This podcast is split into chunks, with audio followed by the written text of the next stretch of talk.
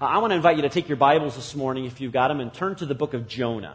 Uh, go to the Old Testament. You might have a little, uh, little difficulty finding Jonah, so feel free to use uh, your table of contents in the front of your Bible. Uh, but I want you to find a small but well known book of the Bible, uh, this book called Jonah, and we're going to look at a few verses there in just a moment. But this morning, here's what I want to do I want to give you a brief introduction uh, to a teaching series that officially begins next Sunday here at Genesis. Uh, it's a, series through this book of Jonah, and here's what we're going to do over the next few weeks. We're going to read through this book, uh, this well known book of the Bible, together, verse by verse. And we're going to do that on Sunday mornings, but my hope is this I'd like to invite you uh, to consider participating in this service outside of Sunday mornings too. And so you get, a bit, you get a bit of a head start, and I hope that you'll take advantage of it. That even this week, you know, get in your Bible and start reading the book of Jonah on your own. It's four chapters. It'd probably take you 15 minutes to read the whole thing in one sitting. So we're not talking about a lot of time here. But I think a book that, that can really speak to us, and I believe that God's Spirit really wants to move uh, in you and in my life and, and in this church uh, through this book of Jonah. And again, we're going to study each of the four chapters with chapter one beginning next week. It's always a great place to start. If you're going to start anywhere, start with the first one. Uh, so we'll do that next week. But would you consider you know, reading along with us each day on your own. You know, even this week to just say, you know what, for the next four or five days, I'm just going to read Jonah 1 every day. I'm going to pray this prayer. God, what do you want to speak into my life? What is it that you want to say to me? What is it that you want to do through this story, through this book? Even a story that is well known and familiar to me, you know, this Sunday school story. God, what do you want to do in my life? If you don't have a Bible, uh, we've got a Bible that we would love to give to you. We've got a number of them back at the info hub. Uh, just stop by there on your way out this morning. Say, hey, can I, can I have one of those Bibles? And we'd be happy to give you one uh, so that you can read along with us. But again, we'll start with Jonah 1 next week. Now, most people consider the story of Jonah to really be a kid's story. And maybe your familiarity with this story goes all the way back to Sunday school, or it has something to do with Veggie Tales, you know, and reading to your kid before they go to bed or something. But it's not just a kid's story. And even because it is so well known, it doesn't mean that God perhaps doesn't want to do something new in your life. And that's what I'm praying for. Uh, I'm praying that over the next few weeks, we're praying as a staff that over the next few weeks, that God has something for you. And there is something new that God wants to speak into your life uh, through this very well known. I believe the Spirit of God can speak into your life, if you will let Him, in a way that you've never experienced before. Uh, through this great story, through this great testimony. This book can be, can be life changing. Uh, this story can bring great encouragement, uh, especially if you're living in some discouraging times right now. So let's start together today in Jonah chapter 1. And we're just going to look at a few verses together, as again, just as a bit of an introduction. And I thought I had it bookmarked, and I don't, so now I get to test my uh, skills in, in, trying to find Jonah 1. But uh, we're going to look at this book together for just a moment, Jonah 1, uh, verses 1 through 3, and then I'm going to invite Mr. Ben Kraus up on stage, and we're going to talk to him for a few minutes. So here we go. Jonah chapter 1, uh, beginning in verse 1. Here's what it says The word of the Lord came to Jonah, son of Amittai Go to the great city of Nineveh and preach against it. Now, here in this passage, the city of Nineveh is referred to as a great city. It doesn't necessarily mean, well, it doesn't mean that it was a good city. It meant it was a large city, a number of people living there, but with what we're going to find, some horrendous things happening in this city. And what it says here at the end of this verse, because its wickedness has come before me. Verse 3. But Jonah ran away from the Lord and headed for Tarshish. He went down to Joppa where he found a ship bound for that port. After paying the fare, he went aboard and sailed for Tarshish to flee from the Lord. Now, the interesting thing about Tarshish, I'm going to have a hard time saying that for the next few weeks, is this that it was 2,500 miles in the other direction. So, you want to talk about running from the Lord. Jonah was committed to running from the Lord. But let's just take a look at the meaning behind a few words here this morning. And if you're taking notes, you can follow along with me. But Jonah has been known by many or referred to by many as the reluctant prophet. And so if you want to write that down in your notes, he is the reluctant prophet. He was a prophet of God that often did what was right. But in this particular story, you know, we're going to find that he wasn't interested in obeying God or the call that God had placed on his life. Now, his name Jonah, and if you're taking notes, you can write this down too. The name Jonah simply means dove.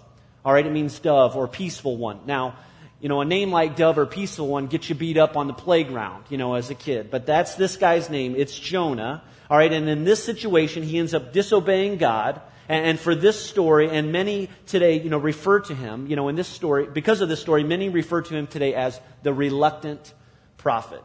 Now, next in your notes, write down the word Amittai. All right, and we notice that in verse 1 that he is Jonah, the son of Amittai. Well, Amittai is his father. Now, the name Amittai means truth. So, on, for, to Jonah's defense, he's got a pretty cool name as well. Not only is he the peaceful one or the dove, but he's known as the son of truth. All right, and that, that sounds a little bit cooler, all right? Uh, but he's the son of truth. Now, Nineveh, again, was the city he was commanded to go to and preach to. And here in, the, in Scripture, it's referred to as this great city. Now, Nineveh was the capital of the Assyrian Empire, which was the largest, most powerful empire at the time, but Israel's absolute enemy. All right, Israel hated Nineveh, and Nineveh had a reputation for horrific acts. I was reading just this past week that the, the people of Nineveh were so feared and despised that it wasn't uncommon for people living in a particular town or village, knowing that the Assyrians were coming, to often commit mass suicide. Because they considered it much better to just go ahead and commit mass suicide than to give themselves up to the horrific, uh, barbaric, you know, murder that, that the Ninevites would, would bring upon them. They were ruthless. They, they murdered people, men, women, and children alike. Uh, they didn't hold back. Now, looking back at verse 1 again, it starts off by saying that the word of the Lord came to Jonah. Let's bring that verse up on the screen again. The word of the Lord came to Jonah, son of Amittai. Now, this is important. All right, and this is really important to see because this will kind of serve as our thread over the next month as we go through this series. The word of the Lord came to Jonah. Now, it's interesting as we think about the word of the Lord that whenever God created, you know, when he said, let there be, back in the book of Genesis, there always was.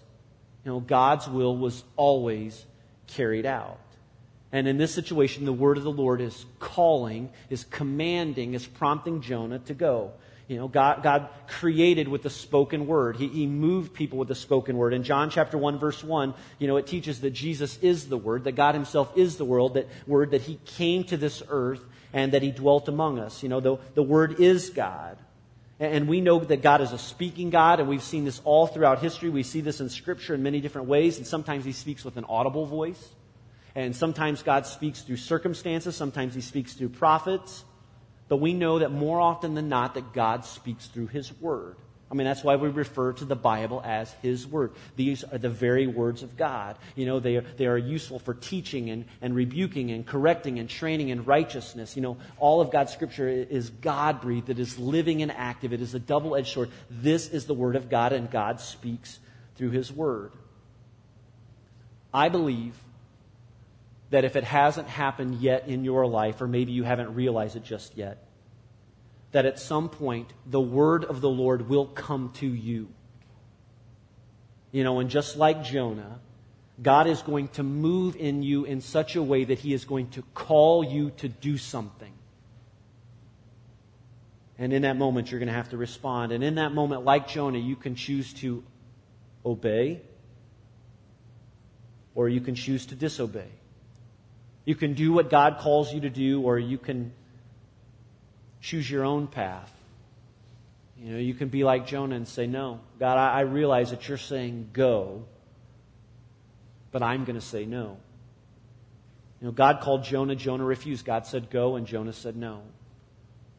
Well, that's kind of where we're headed over the next month. As we look at this series together, we're going to study the life of Jonah. We're going to talk about hearing from God. We're going to talk about what obedience looks like.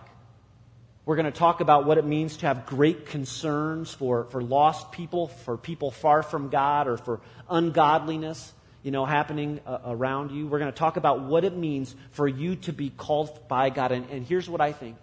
Here, here's what I believe, and here's what I'm so bold, uh, bold enough even to say here this morning.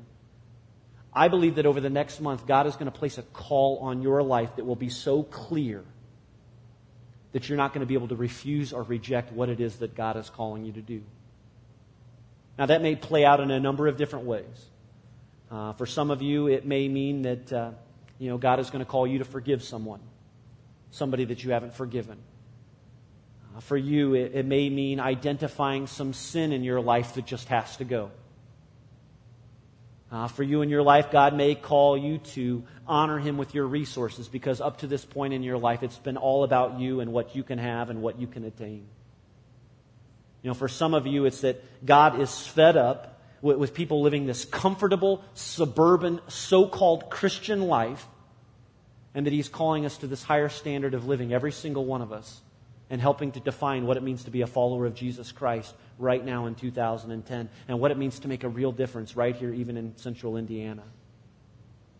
I believe that none of us is here by accident. I believe that this next series isn't an accident. I believe that each life has a purpose my life, your life, and I believe the Word of God, the Word of the Lord, is going to come upon your life and maybe my life in such powerful ways over the next few weeks that we're going to see some people step out and make some bold decisions for Christ. You know, ready to move. Does that scare you? Does that, does that encourage you? I, I want to pray for that. I want to pray that God works in such a clear way in your life and in our church over the next few weeks that we can't help but respond and go and do exactly what it is that God has called us to do. Will you pray with me?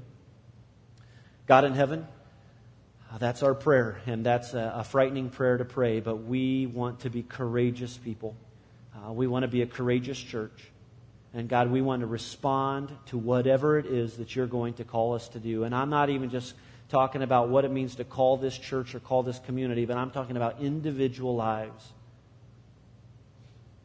God, you created us. You know every single day. You have specific plans for each of us. You have, have equipped us with gifts. You know, for those who, who call themselves Christians that have invited Jesus Christ to be the Lord of their life, Lord, you live inside of us, and your Holy Spirit is continually prompting us and wanting to move us, and so often we resist.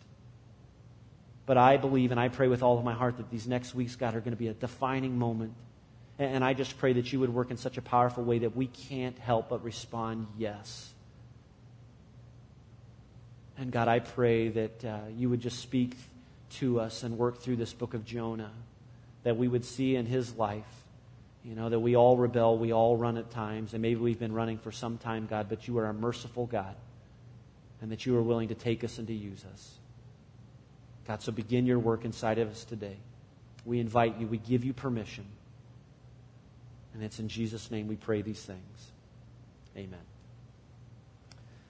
Well, I told you that I wanted to give you a brief introduction this morning because there's some other things that I want to discuss as well this morning that, interestingly enough, really just fit into uh, what we're talking about with this Jonah series.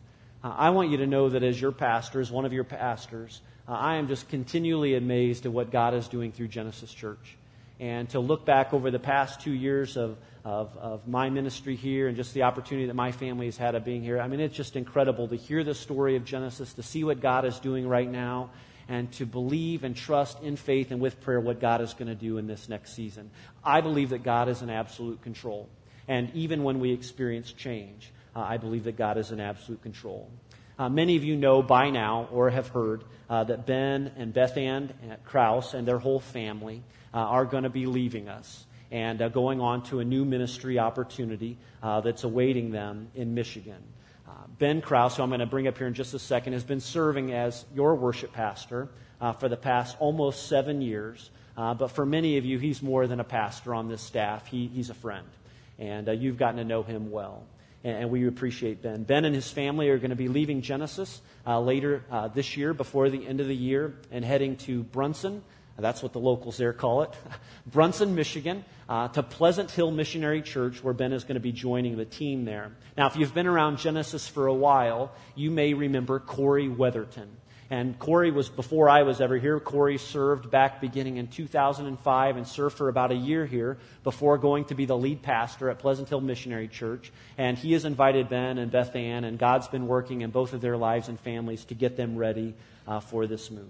Now, it is not uncommon uh, for God to move pastors from one church to another.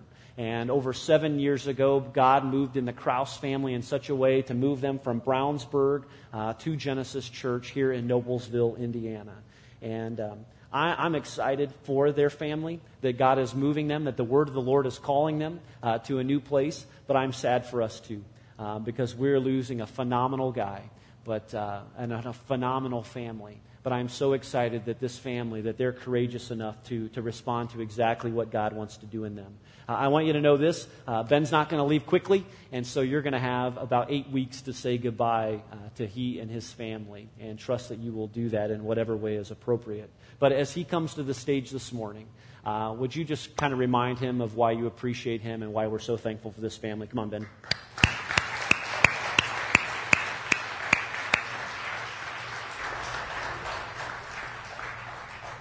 Thanks, Paul.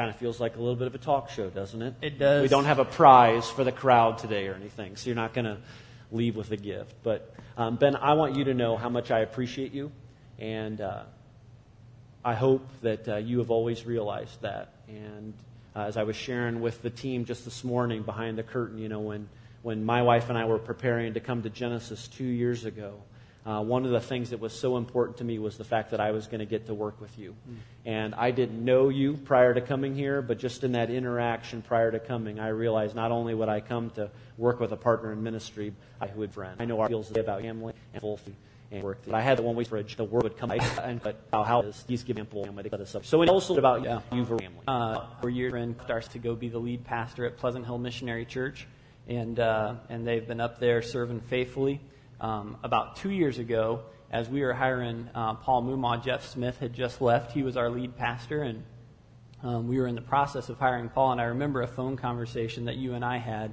and I was actually backstage here cleaning up while we were talking, and and you said, "So Ben, are you a lifer at Genesis?" Do you remember asking yeah. me that? And uh, and I said, Paul, as far as I can see, I'm a lifer at Genesis, unless God takes me somewhere else. And in some ways, I realize that can be kind of a cop out answer for pastors. You know, we get uncomfortable and, uh, well, you know, God's calling me away. So I've probably played that game in my life some too. But there's something different about our time at Genesis. There's something different about the ministry here that um, this is our third full time ministry. And maybe it's just maturity, maybe it's just stage of life. But there's something about um, being on this staff that you were talking about the friendship, the trust, and. Um, and even the relationship with the body that is different. That's very unique. And, and I forget that. And I get glimpses of it when I hang out with my buddies who serve on, on staff at different churches. And I forget how unique it is, the, the friendship, the tight knit group that we have.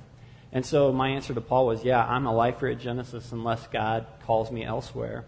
And uh, what we found out shortly after that was that uh, in hanging out with our friends Corey and Crystal Weatherton, as, as we've kept that relationship up over the years, uh, that they revealed to us that they had been praying specifically for two years that one day we would come and partner with them in Bronson, Michigan.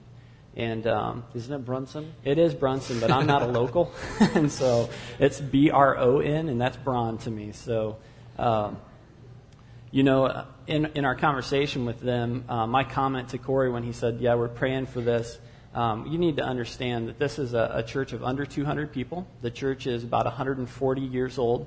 Bronson, Michigan is 2,500 people. And uh, the church is maybe 10 miles south of Bronson. So, very rural church, an old church with deep roots.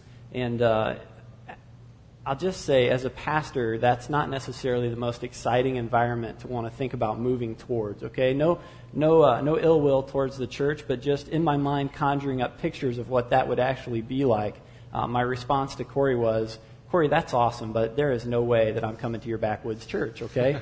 and uh, so keep on praying your prayers and we'll see where it goes, but the answer is no. And uh, so, somewhere along the way, in the last couple of years, um, my wife has, has been convinced of the same thing through prayer, through interaction with Corey and Crystal, that God is, is calling us there. And and one time I remember um, talking to my wife and just saying, I, you know, you guys are all seeing this. I'm not seeing it. What is it? What am I missing? And Beth Ann shared with me at that point that in talking with Crystal Weatherton, uh, that there was a point when um, she was praying for us to move up there. I think Corey had maybe gotten frustrated that, you know, thinking, you know, Ben's probably right. This is never going to happen. It's not going to work. And, uh, and Crystal um, said to Corey in that moment, you know, I tried to put this down. I tried to stop praying this prayer. And God spoke very clearly to me that I need to keep asking Him for this because the salvation of people is at stake. And so at that moment, she, she just had a new strength and a new vision to be praying for us to partner with them eventually. Uh, and that, that kind of pulled my wife in. Uh, and I was still kind of the, the odd man out saying, no, I love Genesis. I love our, our team. I love our church. I love our leadership. And I don't even want to think about that. Um, not to mention that uh, their church financially could not could not hire a staff member, and so to me it was just uh, a non-issue. You know, there was no no offer on the table, nothing really to move towards. Well, about six months ago, um, we went from talking in generalities to Corey putting a job description on paper, and um, one of the things that God has been doing in my heart over the last couple of years that Paul has been great to help me journey on is that I feel like, um, even in, with Paul coming here, there's already a transition in my heart of feeling like I'm not going to be a worship pastor forever. I feel like God has something else for me, maybe in the areas of discipleship or pastoral care, um, connection and outreach, those kinds of things. And, and Paul and I have talked pretty openly about that over the last couple of years, that that shift was going on in my heart. Well, as Corey put together this job description of what one day would be what he would want to hire, uh, it was pastoral care, it was discipleship, it was outreach, it was all the things that God had been growing in my heart. Um, and, and to everyone else, that just seemed like, see, this is it. And, and I just said, that's just a coincidence. that's still not enough for me. Well, most of you know that uh, Genesis offered me a sabbatical back in June. Uh, we, were, we were off for four weeks, and uh, about five days of that four weeks, we went up and spent with our friends, the Weathertons, up in Bronson, Michigan, and had a great time up there, just hanging out and interacting. And my prayer in going uh, up there on sabbatical was just, God, if this really is your plan someday, if this really is where you want us to be, you got to open me up to it because I'm, I don't see it. I'm not there. Uh, 140 years old, you know, small country church. This is very different than what I feel like um, it is very different than what we do here, than what our community is like here. Not wrong, not bad, just different, and not necessarily attractive to me at the moment. And uh, so I just prayed that prayer God, if this is going to be something that you want us to do, you've got to open me up to it. You've got to show me. And so um, we went to church with the Weathertons that morning. And I've just got to tell you, um, the Spirit of God was there in a very evident, very present way. And um, just to share very briefly, you know, my, my picture growing up in small town churches, um, right or wrong, seemed very much like the Sunday morning, put your nice clothes on, go say the right things, put your smile on. It doesn't matter, uh, you know, if your life is falling apart, just smile for an hour and, uh, and let people think that everything's okay. Okay, that's my picture of, of growing up in the small country church. The morning that we were at, um, at Bronson, um, Corey got up on stage and he's teaching through the book of Luke and he was talking about temptation that morning. And, uh, and here's how Corey started. He got up, he read his text, and he said, um, he said, I just need you to know that if your picture of church on Sunday morning is putting your nice clothes on and coming and sitting for an hour, you're going to be very disappointed this morning. Um, he said, and I'm just going to let you know, too, that if you're planning on being out of here in an hour, that's not going to happen this morning. We might go more like two hours, and I need you to know if you have a problem with that, it's your problem, not mine. And I was sitting in the crowd thinking, you can't say that at a church of under 200 people that's 140 years old, you know, and, and all these pictures that I had from my, my childhood of that church. But, uh, but he said it. And then he invited a couple up on the stage. Their, nef- their names were Jeff and Marianne. And, uh, and Corey just said, Jeff and Marianne are going to share their story this morning, and, and I want you to pay close attention. And so uh, Jeff and Marianne sat side by side and they were holding hands. And here's how Jeff started. Jeff said, um, The first time I looked at pornography, it wasn't my fault. Someone showed it to me.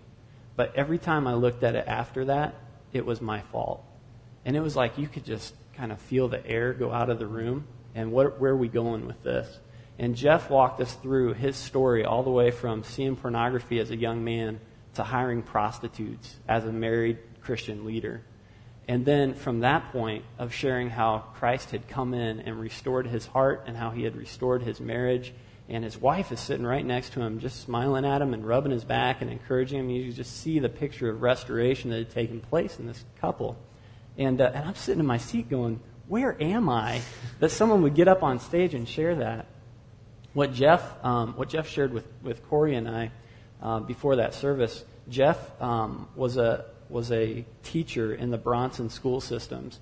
And my understanding is there was a couple of administrators of the school system that went to church there. And Jeff told Corey, he said, there's a good chance I could get fired for what I'm going to share this morning, but God is telling me to be real and to be honest and to share my story. And so we're doing it. We're doing this. And just the faith that he had in sharing that. So I'm sitting off in my chair just watching this whole thing unfold and thinking, this is not going to be good when church is released today. This is Uh, what's going to happen in here. And so Corey wrapped up the service. Jeff and Marianne are standing up front, and the church just swarmed them. I mean, it was body pressed on body, and no orderly line of handshakes and hugs and pats on the back and good job. It was just weeping, and this whole community of people just swarmed this couple. I couldn't even see Marianne. Jeff's a taller guy, so I could see the top of his head. But I was standing off in the corner just crying and really broken uh, for, the, for the picture in my mind that I had assumed this church was, and then the picture that God had given me of who they really were. Uh, that a church that, that really showed Christ's love to this couple and in this moment. So God used that moment to break your heart and really, I guess, just more to confirm his call. But you've also done something for the rest of us here that whenever a sabbatical comes up, everybody's going to immediately think, oh, he's leaving, you know? So you've ruined sabbaticals for yes. the rest of us forever. Good luck with that, Paul. Good luck.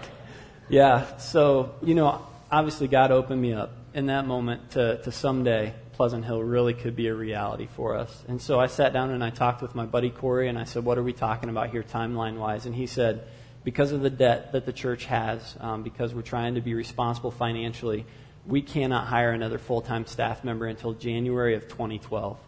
And so um, we all just said, well, we all need to pray about this. We need to we need to think through it, and that'll be kind of the target date of saying, okay, January 2012, we'll actually have something to, to talk about. But until then, we'll be faithful in prayer, and uh, and until then, we'll just do our best uh, serving at Genesis Church and continuing on with the vision there. And so, came back from sabbatical. Uh, we have our staff reviews in July. And Paul and I sat down, and he asked the question, Are you still in at Genesis? And uh, had shared with Paul the, the things that had gone on, and, and uh, but then said, Yeah, I'm still in. And God needs to give me some new vision and some new passion, but, but I'm in. Let's go. And gearing up for the fall. And it, I, I told Paul, it was like that night, um, God said, That was the wrong answer. And uh, I was like, What do you mean that's the wrong answer? Just that's the wrong answer there's no job, there's no money. I've got a family of six. We're like a community unto ourselves. I need to be able to provide for this family. And all I got was this wrong answer. So I just kind of shoved it back, and all through the next day at work, it's the wrong answer. That's all I got, a wrong answer. There's a couple of, um, of books I've read this summer since sabbatical that have grown me and have shaped me. And uh, the first one is, is Forgotten God, and it's a new book by Francis Chan.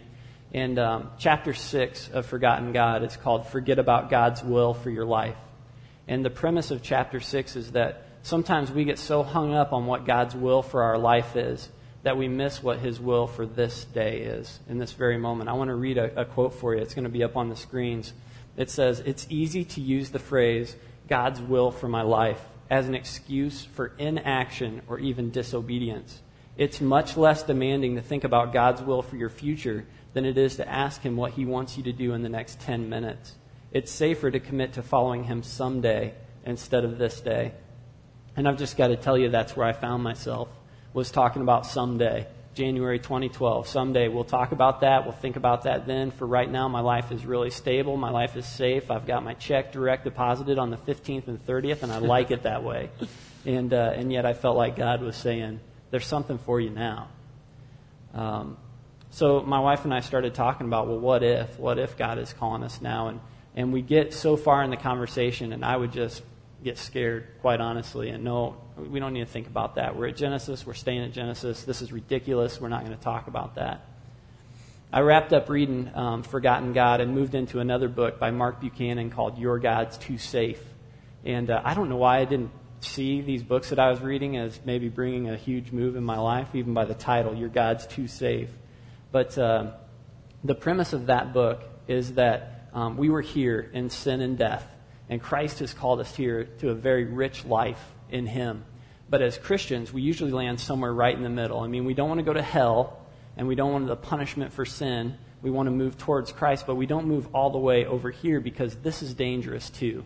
what God might ask us to do, what, what God might ask us to give up, there's risk involved in that. And so we don't move fully into the plan that God has for us. We just kind of stay right here in the middle. We stay safe. And that is not what God is calling us to. He's not calling us to a safe life, He's calling us to an obedient life. And so as I'm reading this book, I'm just more and more convinced that God is calling us uh, to something radical. And so as my wife and I were talking, um, I just said, honey, I need to get clarity on this. And so I had read all of the book except the epilogue of, of that book. And I said, I'm just going to go read, I'm going to journal, and uh, see if I can get some clarity. And so I came to the office, and a lot of times um, as staff, we'll go out to the cafe and, and we'll read out there and we'll, we'll pray. And so I was out there in the, the cafe and I read the epilogue of, of this book, Your God's Too Safe. And the epilogue is about the story in Luke um, where Jesus heals 10 lepers. And I, I want to share that with you. It's Luke 7, if you've got your, your Bible with you. Uh, Luke 7, and we're going to start in chapter 11. And it says this Now, on his way to Jerusalem, Jesus traveled along the border between Samaria and Galilee, and he was going into a village. As he was going into a village, ten men who had leprosy met him. They stood at a distance and called out in a loud voice, Jesus, Master, have pity on us. When he saw them, he said, Go show yourselves to the priests. And as they went, they were cleansed. And so Mark Buchanan in his book points out that, you know, what Jesus commands them to do, go show yourself to the priest. This is a risky command because as lepers, as folks who had leprosy, they weren't allowed within the city limits because no one else wanted to get leprosy. They certainly weren't allowed at the temple, the holy place, and the priest wouldn't have wanted anything to do with them because he doesn't want the disease either. And yet Jesus says, Go show yourself to the priest. And the very next line is, as they went. So they, they take off. They just go. It's just this blind faith, and they just do what Jesus says. And it says, as they went, they were cleansed. And so in their obedience, they saw God's provision. And you know, there's, there's instances in the Bible where Jesus just touches someone or he speaks a word uh, and people are, are healed. He certainly had the power to do that in this scenario to say, be cleansed, and boom, they would have been, been cleansed. He's the God of the universe. He has that authority and that power. But in this instance, he asked them to be obedient. And through their obedience, God's provision shows up.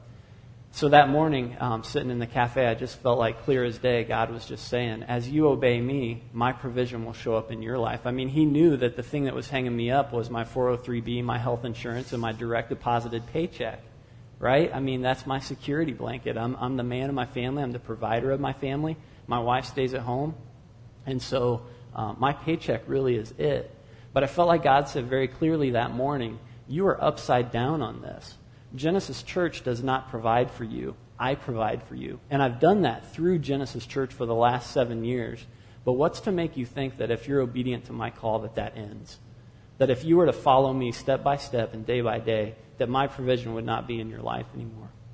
And um, I just was really convicted by it. And I called my wife and, um, and I just said, honey, I think it's time for us to be bold. I think it's time for us to make a move. You know, there's a reality that um, when God calls us to something and we ignore that call, uh, when we do nothing about it, there's a numbness that sets in us to our, um, our hearing of the Holy Spirit and what He has for us. And a lot of times, I think in my life, I've, I've had times when God would call me to something and I would say, no, not that, but what else? Like, what else could we do? What's plan B? And I really look at it more like this. If, if God has called you to something and you've said no, it's not, well, okay, we'll just move on. He's still waiting for you to be obedient to that call. That's the way I've seen it play out in my life. And as we say no, and as we move away from God's obedience, that numbness and that deafening to the Spirit's call in our life sets in more and more. There's a quote in uh, Mark Buchanan's book that I read in the epilogue that I want to share with you. It says, Our cleansing from the numbness in us, the loss of feeling, and the decay that comes with it occurs as we go, as we walk out what Jesus has told us to do. And so, as we are obedient to the Spirit, that numbness goes away. And so, um, without a lot of, of, forethought, without a lot of um, time to just sit and talk myself out of it, I, I went into Paul's office and we sat down that day and I just said, Paul, I think it's time for us to figure out an exit strategy for the Krauses. I have no idea what tomorrow looks like, but I feel like this is what we're supposed to do today. And so uh, that is, is uh, what led up to uh, the letter on Wednesday. and uh, what has led up to, to right now. Last night, um, Beth Ann and I got to go out to eat with some friends, and um, their their kids watched our kids at our house, and we all got got back from going out to eat. And as they were leaving, my kids uh, my kids love to be outside as our company is leaving and just run along the sidewalk and wave at people. And it's kind of like an episode of The Waltons, you know, when uh, when folks are leaving and John Boy's running down the street waving. But uh, that's what my kids do, and they love doing that. And so as we were out in the yard last night, um, I picked up Caitlin, my oldest daughter, and uh, and I kind of I threw her in the air and I caught her, but it scared her really bad. And so when she came down, she just grabbed me and held on. And I said, "Let me let me throw you again." And uh, I said, Didn't, wasn't that fun? And she said, Yeah. And I said, Well, let me throw you again. And she said, No way. And she wouldn't let me do it. There was no way. But Jayla, if you guys know my daughter Jayla, she was outside too. And I said, Hey, Jayla, come here. And she said, What? I said, Let me throw you in the air. And she's like, All right. And so I pick Jayla up and I can throw her so high because she's my littlest girl. And she goes way up in the air and she screams and she's like, More, Daddy. And so I throw her even higher. And more, Daddy. I've not dropped any of my kids yet, and so thus far, the key word is yet. Yeah, thus far they have no reason not to trust me in that. But I could see Kate kind of standing off to the side, thinking, "Man, that looks really fun," but she just she doesn't have that. She, she's not there. That Jayla, you know, just has this reckless um, abandon to, to danger, and she's just in the moment, like, "I just want to I just want to enjoy what you've got for me." So give me more, Dad. Throw me higher, you know, throw me harder and, uh, and she wants to be a part of that. I need, I need more of that in my life. I've lived a really safe life. Taking risk is not who I am. Those of you who know me well know that I'm a, I'm a pretty regimented guy. When Paul made the joke about that he's a list guy, I am too. When he made the joke about sometimes he's put things on his list so that he can mark them off that, that he's already done, I do the same thing, you know, and, and I like my life orderly and planned. But like I said, I'm just convinced that God is not calling us to an orderly, planned out life. He's calling us to an obedient life in Him. And so this is where we feel God is calling us to be obedient. I'm sitting here the whole time you're talking, being reminded of this. Why haven't you preached here yet, first of all? and just for the record, I have asked Ben on a couple of occasions yeah. to uh, preach, but the cool thing is, is before he leaves, you are going to preach. Uh, yeah. one Sunday. I think we pretty much confirmed that, but now that everybody knows, yeah. it's going to happen for sure. So, um, Ben, thanks for your words. And I know that the last thing that you want, even as we get ready to start this Jonah series, is to like be our example. Right, right. You know, this series isn't about you. And even this morning, you said, hey, as much as this cannot be about me or my family, you know, to God be the glory. And, yep. and I appreciate you for that.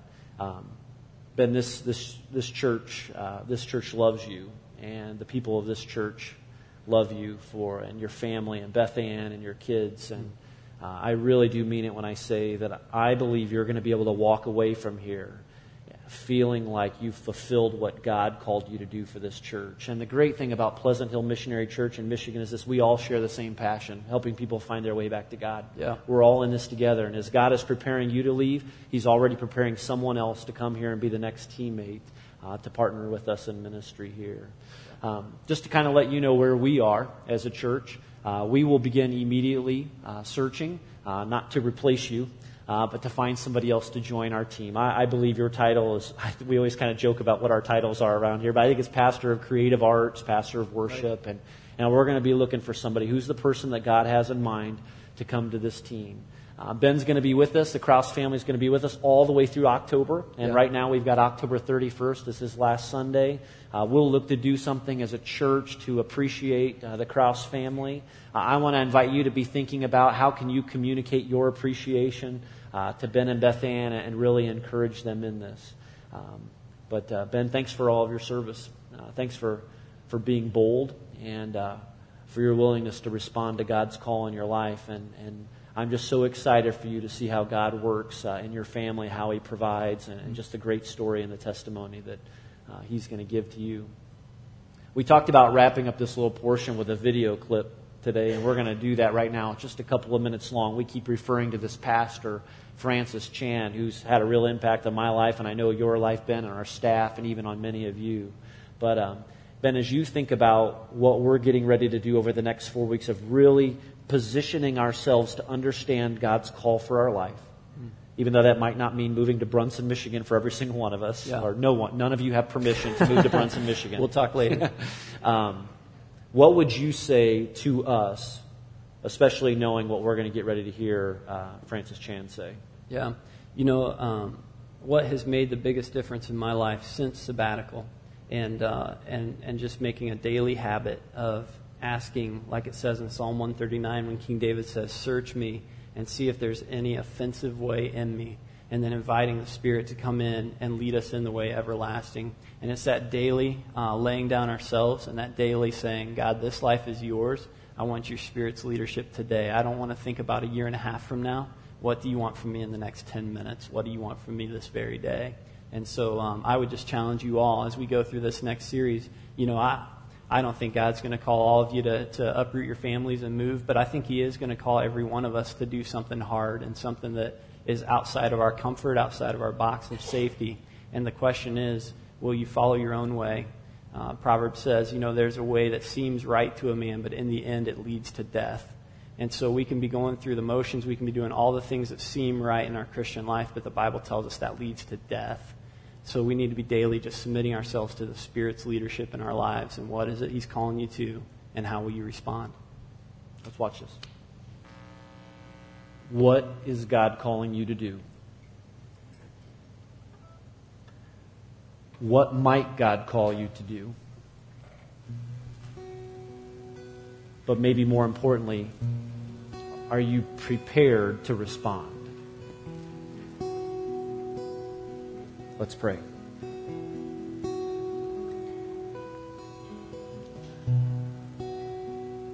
God in heaven, we come before you right now with humble hearts, realizing that we are nothing without you. Without you, God, we have no purpose, no reason for living, existing in this world. But with Jesus, everything changes. You have called us out of darkness and into light. You've called us to be salt and light to this world, that we are your ambassadors, that our citizenship is in heaven. And for now, until you call us home with you, you've given us life and purpose and mission here in this world. God, I know that I am as just as guilty as anyone of, of falling into this safe, convenient, suburban kind of so called Christianity, and that's not what I want. And I trust that there are a number here of people today, God, and they don't want that either. We don't want to be fans of Jesus. We are committed to be followers of Jesus. And we realize that there is a call, there is a purpose on every single one of our lives, God. And maybe you've been calling for some time, and thankfully you're patient and you continue to wait for us. Or there's a call you're getting ready to make if we'll just simply be obedient and listen and respond. God, I pray that you would have your way in our life, in our lives, that you would have your way in this church. God, I thank you for Ben and for Beth Ann and for their family and for their service for you here at Genesis Church and for the call that you've placed on their lives and their courage to go. And God, I pray that we would all have the courage to go and do what it is you want to do through us. And you, we thank you for the promise that you'll go with us, that you'll empower us, that you'll strengthen us, that you'll move and work, that you'll never let go of us, and that you'll always be there. Thank you for Jesus. Thank you for this life that you've given to us, a life worth living. God, we're committed to helping people find their way back to God. And in Jesus' name we pray these things.